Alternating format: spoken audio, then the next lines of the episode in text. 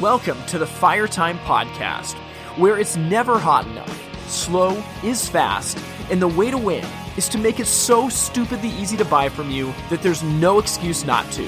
I'm your host, Tim Reed.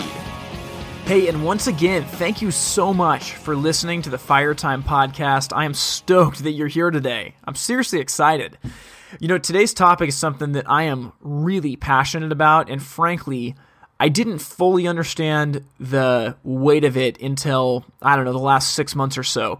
So today we're going to be talking with Rachel Feinstein, who's with the HPBA. And what we're talking about is government affairs and how it affects our industry. Now, before you stop the podcast, government affairs is a term that we've all heard before, right? I mean, every year we go to our affiliate meetings and every year we hear a government affairs report. And so often as a dealer, you can feel just disconnected from it. Like, oh yeah, it's a bunch of political stuff. They'll figure it out. You know, it's not that big of a deal. Well, over the last 6 months, my eyes have really been open to the fact that this is a huge deal. And there are people out there that they want to destroy our industry. And it's up to us to use our voice. Now, I'll put my cards on the table. I've held a cynical view of government in the past, and as I have gotten to learn the ins and outs of HPBA and the way that the government affairs program works, and even starting to lobby and things like that, what I've realized is that we actually do have a voice, and the problem is most of the time we don't use it.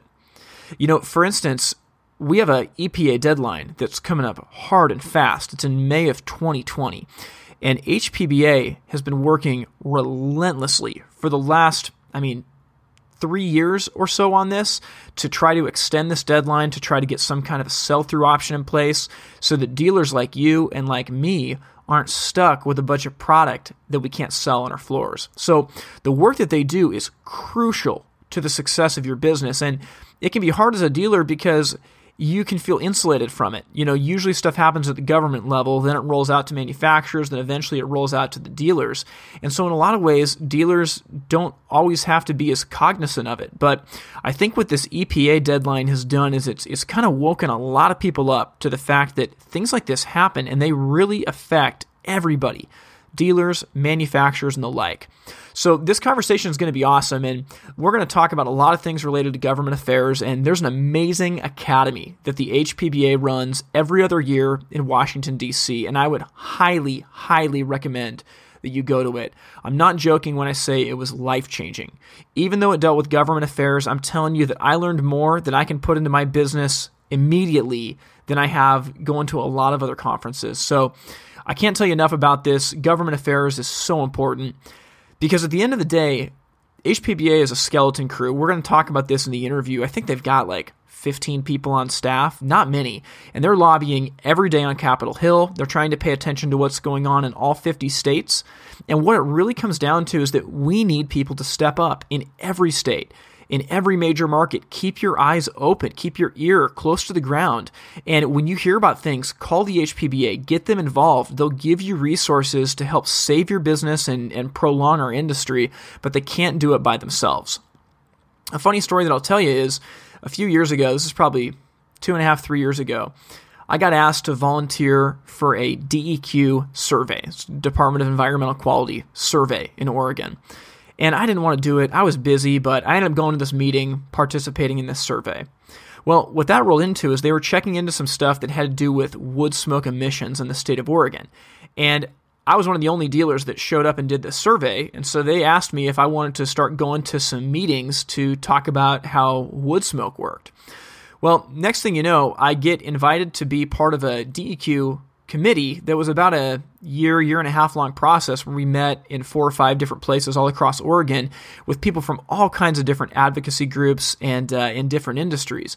But what we were trying to do from our perspective was educate this group on clean burning versus not clean burning, on what new stoves can do. And DEQ was awesome. They were super fair. We were able to really educate and enlighten a lot of folks that just frankly had no idea about our products.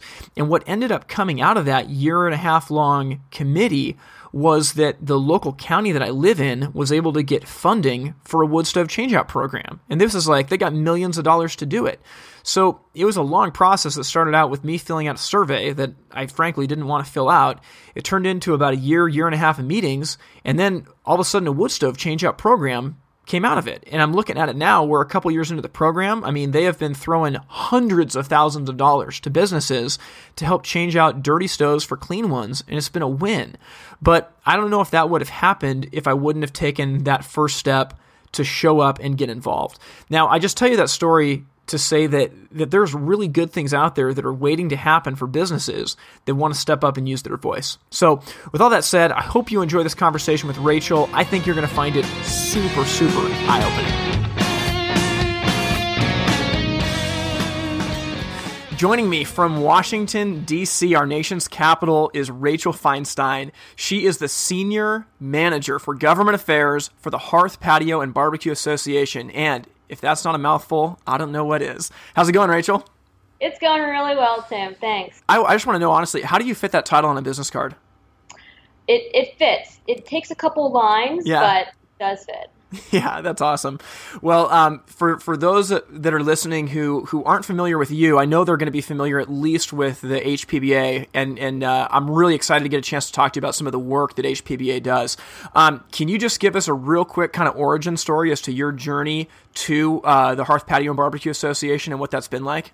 Yeah, definitely. So when I was finishing my undergrad degree in political science at the University of Pittsburgh, I wanted to work in policy and politics of some kind. I thought I wanted to work for a think tank like RAND or Heritage Foundation or something, but I found out pretty quickly that they're looking for people with PhDs and or years of experience, and coming right out of undergrad, you're not going to have that. So I got hooked up with a staffing organization, that like a headhunter firm, and they reached out to me with a prospect a couple weeks before graduation. And they said, hey, we have this client who's looking for a government affairs assistant to fill that position. And it's for some trade association that does something with grills or stove cooktops or something. You'll figure it out. So I had never even heard of a trade association before, but hey, government affairs is in the title.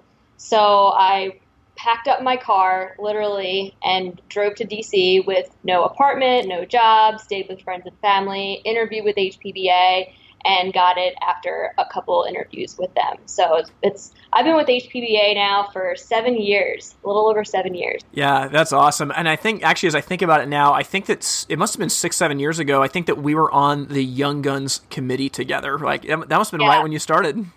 It was, yeah. I think that might have been my first show when we met, the 2012 show. I think it was Atlanta that year. I think it was at Stats, the Young Guns reception or something. Yeah. But, oh, man, that's hilarious. Well, I've been in the industry now for about 13 years, and there's a lot of folks listening that have been doing it for way longer than that. We've all heard about HPBA, and if I'm being honest, before, 4 months ago, 5 months ago, I hadn't thought as seriously as I needed to about it. For the last couple of years, I've organized the conferences for our local affiliate, and I've really believed in like bringing value to the dealers at that level. But I really hadn't spent much time thinking about HPBA at the national level. And so, you've spent 7 years here, and you know the backstory before that. Can you talk about what has HPBA done historically for the benefit of our industry? So historically, we've been involved in a lot. I talked to John Crouch earlier today and asked him this question, and we both agreed we've been involved in so much and done so much over the past 2 or 3 decades when we were, I think, originally the Wood Heating Alliance, I think it was called. But we started out as defending the right to burn wood. So we really started out in defending people's ability and freedom to use a wood-burning appliance. We've been involved in fighting that in Utah, most recently at the state level, where the state of Utah, the Department of Environmental Quality, the Utah DEQ, they proposed a complete ban on wood burning in 7 counties during the months of November through March. And wasn't those seven counties, like, didn't that contain like 90% of the population of Utah? Yep, 90% of the population of Utah, and conveniently, Park City was exempt, one of the tourist areas. Wow. We've seen the advocacy trend move from not just defending wood heating, but now more so towards fossil fuel use and defending gas-burning appliances from burdensome regulations from the U.S. Department of Energy. HPBA was successful in suing the Department of Energy, and we won our lawsuit against them. The U.S. Court of Appeals in D.C. agreed with us that the way that DOE tried to regulate us was inappropriate. So we were successful there. We've been working now with Natural Resources Canada, which is the Canadian equivalent of U.S. Department of Energy, on protecting gas fireplaces and other gas hearth products and making sure that regulations there are sound and appropriate for the technology. We've seen in Vancouver, they tried to ban natural gas in the entire city completely. So that includes like gas cooking and gas heat, everything. And people had no idea it was happening. And when we started our public relations campaign on this, initially people kept calling us fake news, that they're like, no way is Vancouver actually going to completely ban natural gas. But they were trying to, and we fought that, and were successful in slowing them down in that process, and they're now no longer looking into that. But we need to keep our thumb on the wheel here. We have a saying in government affairs, if you aren't at the table, you are what's for dinner. So, if you're not at the table, you're on the table. Yep. Yeah. Wow. Well, you know, my eyes were open to this. So probably a month or so ago, I came out to D.C. for the Tom Pugh's Government Affairs Academy, and I'd heard about it for years. I think Ed Hozak had told me about it maybe 7 years ago. And I almost went 3 years ago, but we were having a baby and life was crazy. And so maybe 6 months back, I got asked to come to it. And ironically, we're getting ready to have another baby. And I'm like, no, there's no way I can do it. Life is too crazy. It's too nuts. And I was talking to my wife, and she goes, look, you know, how often do you get to do something like this? Go do it. And I'm so excited to talk to you about this, because the Government Affairs Academy is unbelievable. I mean, it was a life-changing experience. And I don't say that lightly. Like, it was crazy. Can you talk about what the Government Affairs Academy is and why it's so important? And I'm going to kind of fill in as needed. Yeah, definitely. So the Government Affairs Academy really is this industry's leadership training academy, not just government affairs, but we start off the week. It's 3 days of in-room training and discussion, and then we conclude the week with a day on the Hill. And the first 3 days are pretty intense media training. I think Straticom really put you guys through the ringer on that second day. Yeah, where they ask each attendee really hardball questions and film you while you're being asked these questions to simulate a media interview with the press. And we also do we call it our testimony exercise, where we put together a scenario where legislation or a rule or something has been proposed to address a perceived problem, either by a state legislature or a board of contractors, and half of the group in attendance has to argue in favor of that proposal, and then the other half has to be against. Our industry typically is on the side that's against a proposal. We're usually on defense. Usually when we're coming out of a defensive stage and we're about to go back, try to get back to offense, we're usually forced back to defense on something. So it's a great way to prepare for that kind of situation and have that experience in a controlled environment than being kind of thrown into the fire, pun intended, when something comes up. Well, I love that you said that it's our industry's leadership training. I've not heard it articulated it that way, but it really is. I mean, it is the training of leadership at the national level and the local level. And what blew me away, because when you hear the term government affairs, you're kind of like, well, wait, what's that even mean? You know, but when you think about it as leadership training, it is interesting to think that every day the HPBA's sole job is to fight for our industry against people that want to take it down. I mean, really, that's what the HPBA is doing. And what blew my mind is that you guys are running a skeleton crew at the national level, and there's no way that you can stay in the loop with what's going on locally in all 50 states. No, you have a good idea of what's going on at the Hill, but you know, it's only through people at the local level that we can really get ahead of this. And so, to elaborate on what you said, you know, when we go in for media training, it was awesome to have somebody pepper us with hardball questions of, well, wait a minute. So are you for cancer since you are for burning wood stoves? You know, I mean, what do you say to that when they have a microphone in your face? And it was awesome to get that feedback and just to go through really formal training of these are the skills that are needed to be articulate, truthful, and powerful when you speak to convince people of the validity of our industry. And the training was absolutely amazing. That's great to hear. And it helps people in their businesses too with like learning how to articulate something and have your bases and be a better salesperson even and even an advocate for your business within your community. And it's just a really great experience. And then it all ties together with our day on the Hill at the end where you're in person with staff and members of Congress in some meetings. Yeah, and that was actually pretty crazy to think that we went through 3 days of training, and then next thing I know, I'm wearing a suit, shaking hands with senators, talking about legit issues that they're going to vote on in a week and a half. I mean, it was pretty mind-blowing, and what it made me realize is that it can be really easy to hold a cynical view of the government, and I'm not here to debate one's political leanings one way or the other. But no matter where you sit politically, what this Government Affairs Academy made me aware of is that we have a voice, mm-hmm. and very often we just choose not to use it, especially at the local level. And a lot of people assume, at the federal level, people will assume, well, I'm just one voice. It doesn't matter. Like, I shouldn't call my congressman or senator's office. Like, they hear from people all the time. Or, oh, someone else is already taking care of that. Someone else is already speaking on my behalf. So one of my first political jobs, I was an intern in a senator's office not in the D.C. office, but in one of their state offices. I worked for Senator Spector from Pennsylvania. So I worked in his Philadelphia office for a month and a half and took all the constituent phone calls and emails and connected constituents with, say, if they had a social security issue and weren't able to get their benefit or get a hold of someone there, we would help them with that.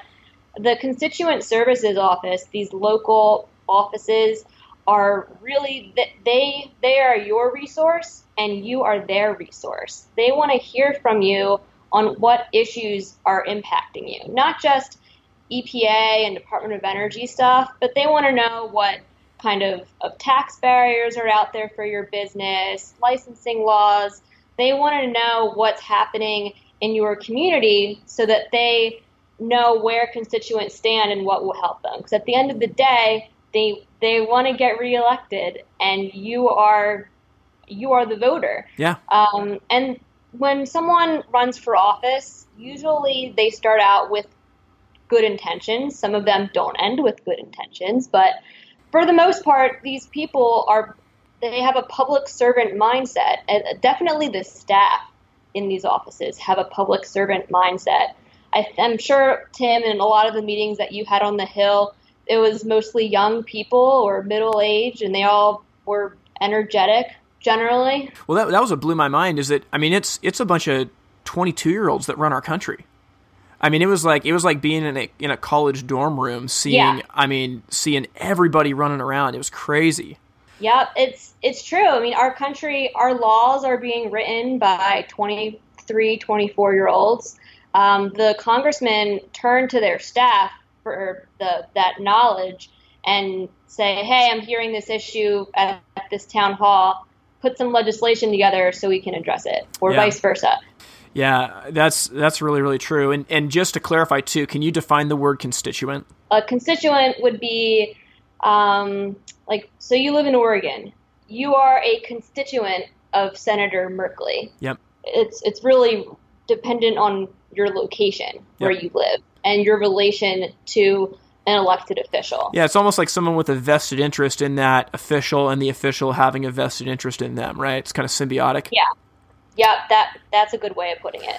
Yeah. And, you know, it is easy to be cynical and to say, well, why should I call my senator? Someone else will. And, you know, they're not going to listen to me. But I thought about this. I mean, because a lot of the people listening run small retail stores.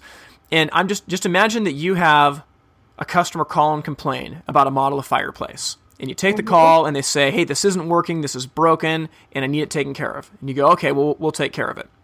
And then an hour later, the phone rings and it's someone else that says, hey, I've got this same model fireplace, and this is messed up on it, and it's broken. I need help. And then you go, man, that's weird. It seems like we're getting a lot of calls today. And then an hour later, you have someone else call. And at this point, only 3 people have called. But you're sitting there going, are you kidding me? Like, you know, it's the idea that, like, a lot of the time the loudest voice gets listened to, and even just a couple phone calls. I imagine running it like, what if your local business got 3 complaints on the same fireplace in a day? Like, all of a sudden, you're like, man, maybe we got to do something about this. That's absolutely it. It took 1 email from 1 West Virginian to get Senator Capito to sponsor the NSPS legislation we're working on. Just 1 email. They wanted to help us, and they needed to justify it and asked, can you get someone, just 1 person? Because when they're asked the question, well, why are you sponsoring this legislation? Why are you supporting it? And they need to be able to say, well, our constituents have voiced their concern. And that's really all it took. Yeah. Well, you mentioned something that I want to move to, and that was NSPS. So most people have probably heard of this unless you've been living under a rock for the last 10 years. But can you just define what's going on right now with NSPS and why it's such a big deal?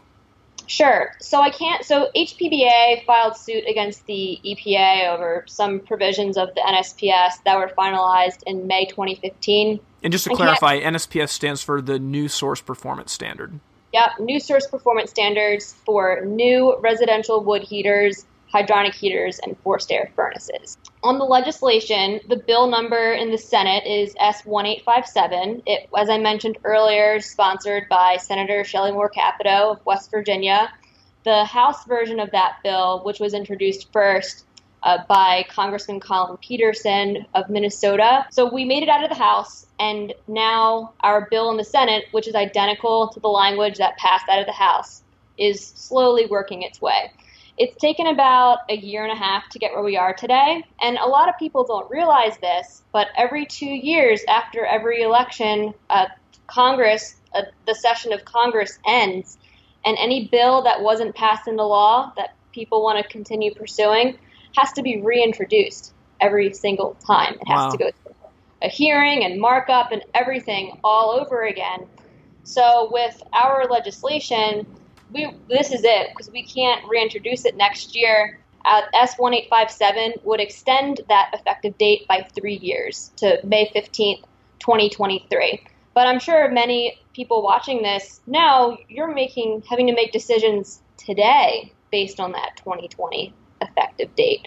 And manufacturers as well, what products they're going to focus on to try to get through testing if they haven't gotten them Step 2 certified yet. So we're hopeful that our bill will get a markup, but the problem is with the election this year, not a lot of legislation is getting signed or passed right now. I mean, people are already talking about what they're going to introduce next session. So we're hopeful that after our bill is moved out of the EPW, Environment and Public Works Committee, we would then be able to be added as an amendment to a bigger package of legislation in the Senate. The problem with the Senate, so with the House, we were pretty much a standalone bill, didn't have to be attached to a bigger package.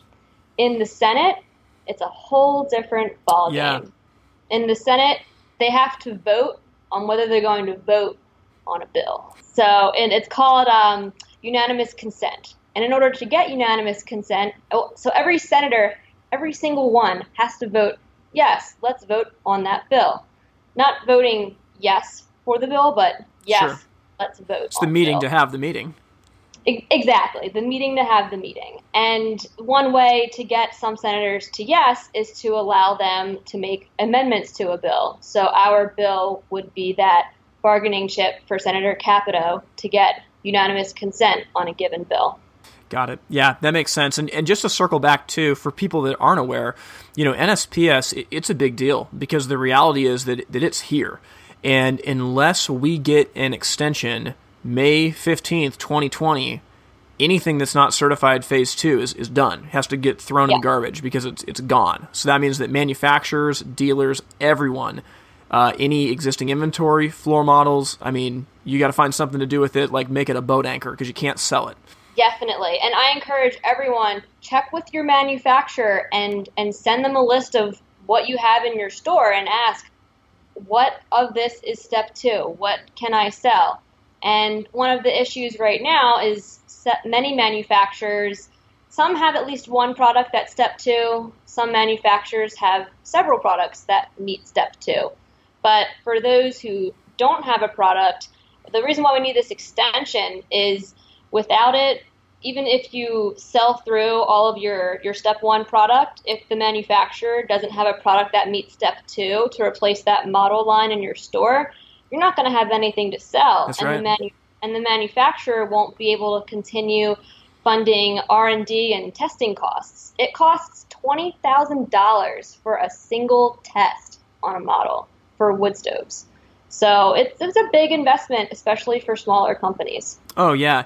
And yeah, I mean, it's a big deal. And so where we're at now is that when we were out in D.C. a couple of weeks ago talking is that, you know, HPBA has basically put a bill forward to ask for a 3-year extension. So that can provide manufacturers the time that they need to develop technology, to sell through inventory, and alleviate the burden from dealers. I mean, because there's dealers in my market that have $500,000 in inventory that is it's going to be dead weight in a little over a year and a half. So this is a big deal. Yes, and definitely. This is a funny story. I'll tell you too. So when we were meeting with Senator Merkley's office, and we were talking about NSPS. This is just so funny about the way that government works. It reminds me of sales every day. And I met one of his assistants. She was a really, really nice lady. And it turned out that her parents lived like a half mile away from me. So we're kind of connecting on that. And I found out through talking to her that she had been a competitive fencer for years. It's just so random. And so I asked her, I was joking around, I asked her if she kept her sword, you know, like in the back of the office just to make sure that the senator was safe. And so we laughed about that and we kind of went on our way. Well, later in the day, we had a meeting with Senator Merkley's staff to go into some deep details on this issue. And who was leading it? It was this young lady that I talked to. And so it was awesome, number one, that we already had some camaraderie built. Just like when you're in a sales presentation, it helps to build trust first, because if you can build trust, then it sets you up for success down the road. So we got through our meeting and everything. And a couple days after I got home, I had a couple ideas. One was I decided to make a YouTube video, get some dealers from across Oregon to kind of weigh in on the issue and send it to Senator Merkley. But I also thought about this nice young lady, and I decided to go to Fred Meyer. I bought a, you know, really, really nice Star Wars blue lightsaber, and I sent it to her with a thank you note saying, hey, thank you so much for listening to us. We appreciate your support in Senate Bill 1857 to extend NSPS for 3 years. I said, I know that this isn't a USA certified saber, but it does come in Democratic Party blue, and hopefully it helps you keep the office safe. And I tell that story because I followed up with customers in similar fashions. Like I've literally ordered customers pizza and spelled out, are you going to buy in pepperoni when I send it to their house? I mean, because it's just what sales is, and I think it's fun, and it's like I just think that you know, I don't know what Merkley is going to do, but I know that his assistant is never going to forget the person that made a YouTube video and sent her a lightsaber, and I think that stuff like that, we'll see how it plays out, but I think that creative thinking like that has the potential to go really far. Definitely, being memorable, and it's part of sales too, and the great thing about that video that you worked on, which was fantastic, you wrote everything out ahead of time, provided the retailers that you worked with a script, and just fill in the blanks and made it as easy and take as little time as possible. And you cut it really well, the video, so it's almost like a conversation back and forth between the people in the video. It just worked, and people remember stuff like that. Yeah, and you know, this is what's funny, and this is actually kind of sad. It's another story, but as I was going to make that video, because I'm the president of the Oregon Hearth Patio and Barbecue Association, so I had the email addresses for, a bunch of the people across the state. So I sent out an email saying, hey, is there anyone that can take 10 seconds to just film something on their iPhone, send it to me, don't worry about being perfect, don't worry about the quality, I'll take care of all the editing and everything. And there was a lot of great dealers that did a really, really, really good job. But I got an email. I'm gonna read this. This is a literal email that I got from someone where he literally says, well, after 30 plus years, I will be retiring next month with an exceptional retirement package, a financial position that the government has done everything in its power to reduce. And the thought of me sniveling and groveling to a dear senator on video, he goes on and on and on. And essentially what happens is that number one in this email, he accuses manufacturers and the HPBA of being negligent and essentially just saying, well, it's not our problem, we'll just pass our bad inventory off to their dealers. The second thing he does is he accuses, in Oregon, we happen to have a Democratic senator, but he accuses the Democrat of not caring what his opinion is, and he said, if we're in the same room, the senator would leave the room before talking to me. I got that email, and I'm like, man, that's really sad, because number one, your response to say, I'm not going to deal with this, I'm retiring next month, is the same thing that you're accusing the manufacturers of. And number two, the fact that you won't even make a 10-second video to say, hey, would you please listen to this? You're actually walking out of the room before the senator that you're accusing of walking out of the room did. And I want you to talk to the cynicism that a lot of these dealers feel when it doesn't take that much to get involved. The cynicism is what keeps this problem going. We can never come to a bipartisan agreement or solutions for these problems if you go into a conversation or respond to a request with the attitude of, well, they're not going to listen to me anyway, they're just a Democrat, someone of the opposite party, and I don't want to deal with them. And to say, well, I'm retiring anyway, I've been in the industry for 30 years, I'm not doing anything, kind of tells you a lot how much he valued his time in the industry, to put 30 years in and to say, no, I'm not lifting a finger, they won't listen to me anyway. You'd think as a kind of swan song on your way out, maybe contribute just 10 seconds of your time to something. But going in with the cynicism is not helpful. One thing we discussed at Government Affairs Academy was things to say and not to say in Hill meetings. And one of the things not to talk about, interesting enough, is politics. Yeah, yeah. They really, at bottom, the politics is for the fundraisers and the lobbyists and things. They don't want to hear that from you, the constituents. They want to hear, the legislators and their staff want to hear, how can they help you? And coming in with the attitude of, well, they're of the opposite party, I hate all Democrats, or I hate all Republicans, and I don't want to see a soundbite of me on the internet saying that separate out of this conversation to the viewers out there. But that's just, it's not a helpful attitude, and it's kind of how we got to where we are today with how politicized and polarized everything is. And I think people are really tired of that, of the lack of engagement across party lines. So it's really on us to hold our own legislators responsible to drive them towards being more collaborative. And it doesn't help if you have the attitude of, well, I don't want to work with the opposite party, because then that's going to be reflected in the legislators who represent you. Yeah, absolutely.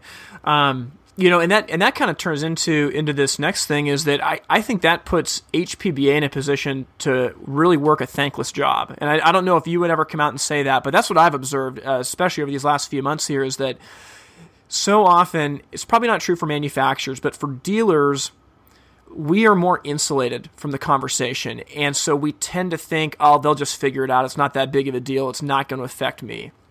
Well, the reality is it is going to affect you. And it's almost like a doctor saying, hey, your blood pressure is really high. If you don't change it in 10 years, you're going to have some big problems. And it's easy to ignore that and say, well, I can just keep doing what I'm doing and I feel great right now, so why does it matter? I think a lot of dealers take that same mentality, and to be honest, I think it's a thankless job that the HPBA has, because you're looking out for the good of everybody, but you have a skeleton crew to do it, and I would imagine that you're often underappreciated for it. So I'm not going to make you answer that question, but I just know it's true. But I want to ask, what can dealers really do to join the effort? really one of the most important things is if a dealer has a problem with either not being able to pull permits because of licensing restrictions, or if they see an article in the paper or online about zero net energy or energy efficiency or anything like that, please tell HPBA and Oregon HPBA or your HPBA affiliate about it, because we can't help you and improve the situation or get involved in that conversation unless we know about it. Also, it definitely is important to get involved in your community. A lot of the chambers of commerce are involved in politics as a side thing. I mean, they're involved in economics and local community growth. So getting involved in your chamber of commerce and making connections there is also really important. One way to start building relationships with elected officials and their staff is to volunteer for a political campaign. And during college, I made a lot of phone calls and did door knocking and distributed yard signs. Even having a yard sign for a political candidate showing your support is something. To get that yard sign, you have to have talked to a campaign volunteer and talked to someone to get that, generally. So getting involved in the local community, keeping your ears open and sharing what you learn with us. As you mentioned, Tim, it's just 5 of us here at HPBA in Government Affairs. We have about 23 employees total, but just 5 of us are handling federal affairs, state, local, and then regulatory issues too. And right now we're just starting to get involved in the tariff discussions, yeah, which is a whole other animal. Yep.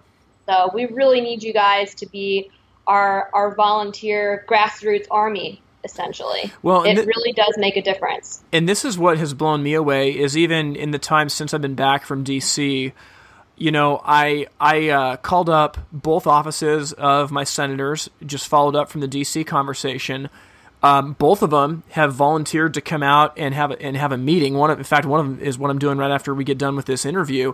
And in both cases, I phoned up HPBA and said, "Hey, I've got these meetings coming up. What should I do?" And you guys are right there to jump in and to say, "Okay, here's what we'd recommend. Here's how we can support you. Let us know." And so I think that the reality is, we need to realize that there are bigger issues than what we think about. There's issues that affect the entire industry, and we should not ever take for granted what we do. But when we are in a situation where we hear about something at the local level, HPBA is just a phone call away, and you guys are right there to jump in, but you can't jump in if you don't know what's going on, right? Exactly. If we don't know what's going on, we can't help you.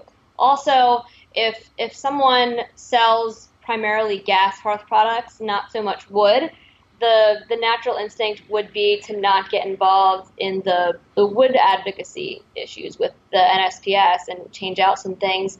But a great example of how it is valuable to get involved, even if it's not your product that is affected. We had a member who got very involved with our Department of Energy advocacy on Capitol Hill and developed a really good relationship with Senator Tester's office over that. And this individual has primarily a wood-burning interest organization, a retailer, and now we have a wood issue. And we needed Senator Tester to be a co-sponsor of S-1857. So since he had already maintained that relationship from the work on the gas issue, he was able to talk to Tester's office, and Tester is now a co-sponsor of S-1857. Wow, that's awesome. So it works the opposite way, too. If you help with a wood issue and start developing those staff relationships, it can really pay off in the end. Because as I mentioned, our advocacy issues, especially at the local and state level, are shifting more towards fossil fuel restrictions. Yeah, that's really good. Well, Rachel, this has been so awesome having you on the Fire Time podcast. Like I said, I'm so thankful for the work that you do. You're a rock star, and that the HPBA does to help support businesses like the one that I work in. I mean, this is an awesome industry, and we appreciate you fighting for it.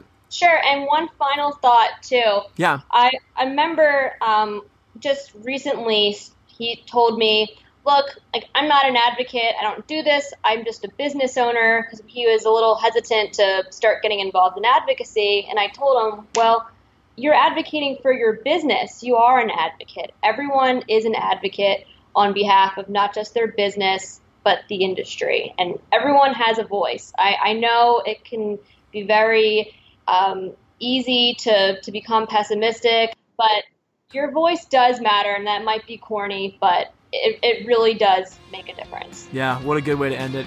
All right, Rachel. Well, thanks for the time. We'll see you later. Thanks, Tim. Bye, everyone. All right, bye. Wow, that was an awesome conversation. You guys can tell. I mean, Rachel's a rock star. She knows this stuff and she gets it. And I'll tell you, it was so funny. When I was at the Government Affairs Academy, we go through 3 days of training. Next thing I know, I'm on Capitol Hill shaking hands with senators, and we're running around all these tunnels underneath the Capitol trying to find different places, eating real quick in a cafeteria before our next meeting. And Rachel was like, she knew exactly where she was going. It was just pretty crazy to watch her in her element there.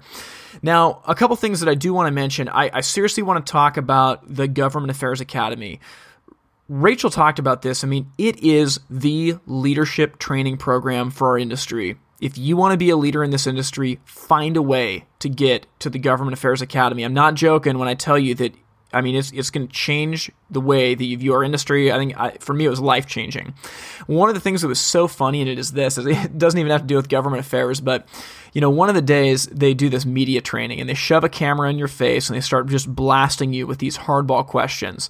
And then they replay your video and everyone gets to see what you did. And then you have a group of like 15 people that basically critiques you.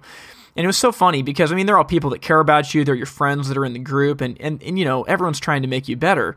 But it's really nerve-wracking when someone sticks a camera in your face in front of all of your peers and starts asking you questions. And as we're going through this drill, it probably took 2 hours to get through everybody. You know, after one person would go, everyone would go around and they'd give feedback. They'd say, hey, here's what worked. Here's what didn't work. It'd be great for you to maybe try this next time. We're going through person by person, and in our group, people's minds are just blown. They can't believe the feedback that they're getting, and they're like, oh my gosh, this is the most valuable thing I've ever had. I've never, ever gotten feedback like this. It's going to make me so much better. And it was funny because when I went up for my turn, they asked me these questions, and I felt like I did a pretty good job. And a lot of the people were saying like, Tim, oh my gosh, I can't believe it. You know, you didn't crumble under the pressure and you were so positive with your responses. How are you able to be so concise with it? And I told them, I said, guys, there's not any magic to what I did, but the reality is that this is what my sales team does every week. I mean, this isn't a unique thing to me. Like, this is just a Tuesday, because every Tuesday our team gets together and we role play just like we do in front of customers, but in front of our sales team. We all get feedback. It's nerve-wracking because you're performing in front of your peers. It's awkward and everything else, but it makes such a big difference to have people give you candid feedback. And so that was one of the things I was just encouraging the folks at the Government Affairs Academy with, is that this amazing experience from having a camera shoved in your face doesn't have to stop at government affairs. Take it back to your sales teams, because it will make a difference if you can have your sales team practice out loud and get feedback over and over and over. And if you as the sales leader can step right up and do the same thing, I'm telling you, your company will grow like crazy. Now, I know that doesn't have anything to do with government affairs, but it was a pretty awesome part of the Government Affairs Academy. You know, what I do want you guys to think about, though, is that you have a voice. You have a voice. Your congresspeople want to hear from you. They really do. Now, they may not vote your way, and you've got every right to let them know when they disappoint you by the way that they vote. But shame on us if we get regulated and we do nothing to stop it. You know, shame on us if we don't use the voice that we have. And I'm so thankful for organizations like the HPBA and for people like Rachel that every single day are fighting for the good of our industry.